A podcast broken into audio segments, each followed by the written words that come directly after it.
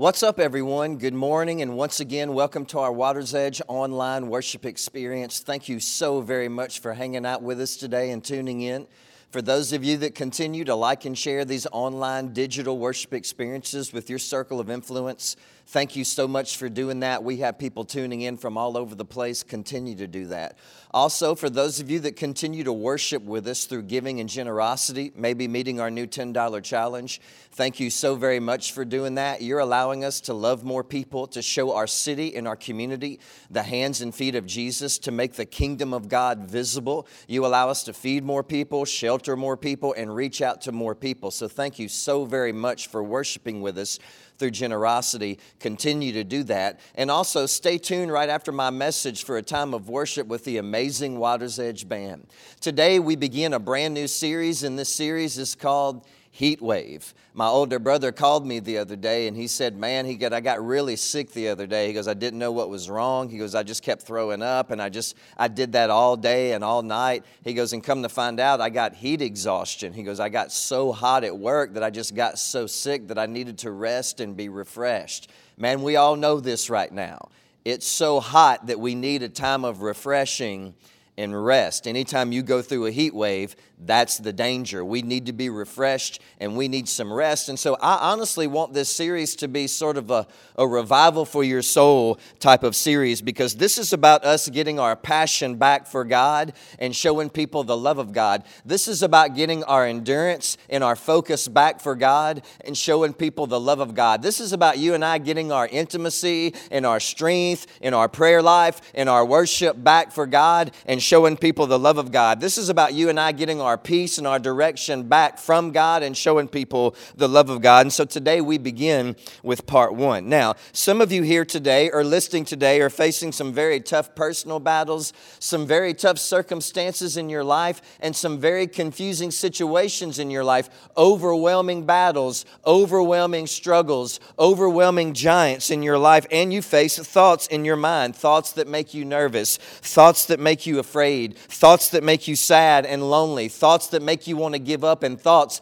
that make you want to pray. But sometimes it seems like God doesn't answer, and sometimes it seems like none of this is working. Have you ever wanted to know? Have you ever tried to figure out can God really work in my life, and can God really change my life, and can God really give me direction in this life? Can He really get involved in my life, and can He really get involved in my pain? Can He really get involved in my future, in my present? Can He really get involved in my circumstances? Can He really get involved in my battles? Does God really help us when we need Him? And does God really answer our prayers? And if so, how? How does He answer us? How does He change us? How does He work in our hearts? How does He work in our minds? How does He work in our life? How does He grow our faith? How does He change our life? And if nothing changes in our life when we seek God, then why? Why does that happen? If I can't be happy, if I can't forget about my past, if I can't be set free from my hurt, if I can't overcome my biggest battle, and I've tried, then why? I've tried to get God involved. I've tried to get God involved in my faith. I've tried to get God involved in my circumstances. I've tried to get God involved in my life, but nothing has changed. And so that raises the question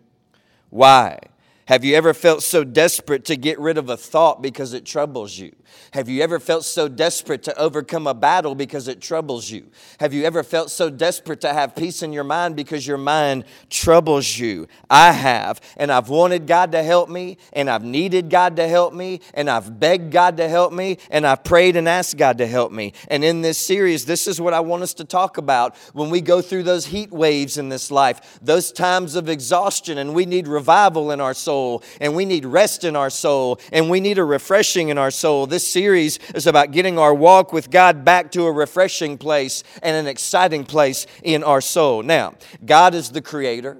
And God is our creator, and God created the universe, and He created everything that we can see. But the scriptures also teach us that God, specifically Jesus Christ, created everything that you and I cannot see, which means that He created these principles, these principles and these ways and these laws that if we apply them to our life, that's how God moves in our life, and that's how God works in our life. And these principles determine how the world works, and how my life unfolds, and how how your life unfolds. God created the universe, He instilled principles inside of the universe, and these principles determine how my life unfolds and how your life unfolds. Check out this cool verse in Colossians chapter 1, verse 16. If you're still with me, I'm still with you.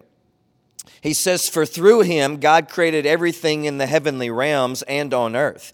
He made the things we can see and the things that we cannot see, such as thrones and kingdoms and rulers and authorities in the unseen world. Everything was created by Jesus and everything was created through him. So, everything that we can see, you have to understand God is the creator of that. Everything that you can see, God created that. But also, everything that you and I cannot see rulers, authorities, dimensions, principles, principles laws and ways, God created those things too. And the way Paul illustrates these principles that God also created is like kingdoms and rulers and authorities. In other words, this is what God uses to determine how things work and how things change. And this is what God uses to change your life and to work in your life. This is what determines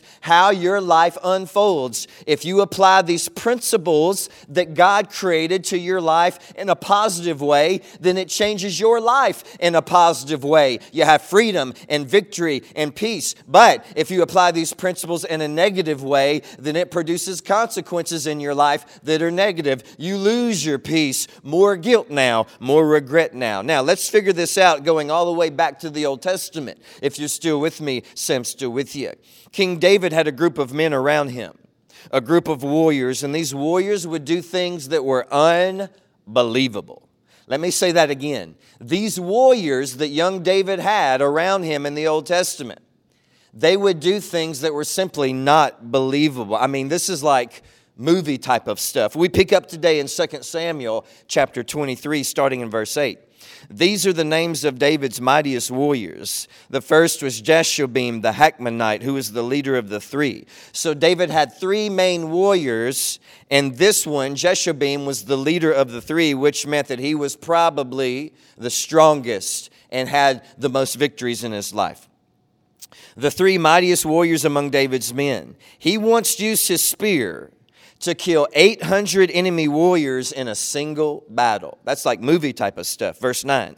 Next in rank among the three was Eleazar, son of Doeg, a descendant of Ahoi. Once Eleazar and David stood together against the Philistines when the entire Israelite army had fled. Verse 10. He killed Philistines until his hand was too tired to lift his sword that day, and the Lord gave him a great victory that day. And the rest of the army did not return until it was time to collect the plunder. Verse 18 Abishai, son of Zeruiah, the brother of Joab, was the leader of the thirty. He once used his spear to kill 300 enemy warriors in a single battle. It was such feats that he became as famous as the three. Notice that these people are doing unbelievable things things in battle, mighty things in battle. Verse 20. There was also Benaiah, the son of Jehoiada, a valiant warrior from Jezebel, from Kabzeel, I mean. He did many heroic deeds, which included killing two champions of Moab. Another time, on a snowy day, he chased a lion down into a pit and killed it. A lion can get up to 500 pounds. It can run over 50 miles an hour. A lion can weigh over 500 pounds of muscle, can run over 50 miles an hour in the snow, and it's slippery. And this warrior chases the lion down. The lion's not chasing him, he's chasing the lion who can run over 50 miles an hour and he, he jumps into a pit in the snow. The warrior jumps in with him and kills him on this day. These mighty warriors of David did amazing things unbelievable things like jumping into a pit on a snowy day with a lion that weighs over 500 pounds. You hear a fight going on, you hear a scuffle going on. You expect the lion to crawl out of the pit and the warrior to be dead. But when the fight is over, the warrior climbs out of the pit and the lion is dead. Unbelievable. Now, it's important to note that before these men were David's mighty warriors, they were just misfits, just ordinary, left out men who were not good enough to be soldiers in the armies of Israel. But given the chance, they became the mighty warriors of David. Now, let's fast forward to the New Testament and tie all of this in together. This is very interesting if you're still with me. Sam's still with you. Mark chapter 2, starting in verse 23. One Sabbath day, as Jesus was walking through some grain fields, his disciples began breaking off heads of grain to eat. Verse 24. But the Pharisees said to Jesus, Look, why are you breaking the law by harvesting grain on the Sabbath? You could do no work for the Sabbath. You couldn't even pick yourself some food to eat. You're breaking God's law, they accused Jesus and his disciples. Verse 25. Jesus said to them, Haven't you ever read in scriptures what David did when he and his companions he and his mighty warriors were hungry.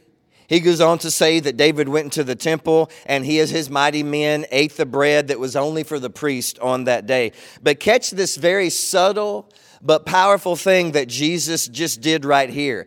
Did he just compare his disciples to the mighty warriors of David in a very subtle way. Can you imagine what his disciples were thinking? We've been treated like losers our entire life. We've been treated like the JV team our entire life. We've been treated like the not good enoughs our entire life. We've been treated like we never will amount to anything our entire life. We've been talked about, labeled, picked on, bullied, and pushed around our entire life. And our rabbi thinks that we can do this. Our rabbi, did he just compare us to these warriors that killed 300 men by themselves in one day? Did he just compare us to these warriors that killed 800 enemy soldiers with a single spear in one day? Did Jesus just compare me to a warrior who chased a lion who weighs over 500 pounds into a pit who runs faster than 50 miles an hour and he jumped into that pit with that lion and killed that lion? Did Jesus just compare me to a warrior like that? And that's exactly what Jesus did. And when he did that, it set their hearts on fire. It set their hearts on fire.